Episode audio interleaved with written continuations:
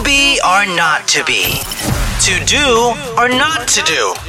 Ugh, decisions, decisions!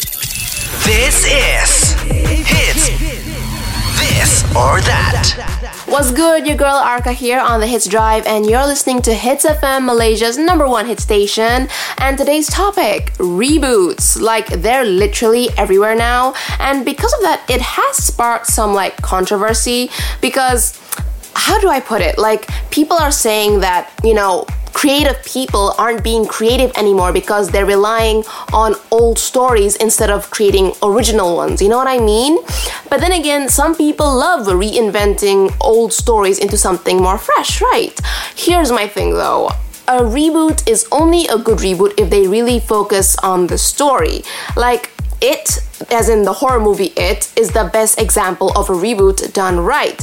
And I cannot even begin to list all the reboots done badly just for the sake of a franchise or the name. So, yeah, I don't know. There's not many reboots ever done right, but you might disagree. So, reboots, yay or nay? Think about it. Anyways, though, coming up right now, it's Belle Babe on Hits FM.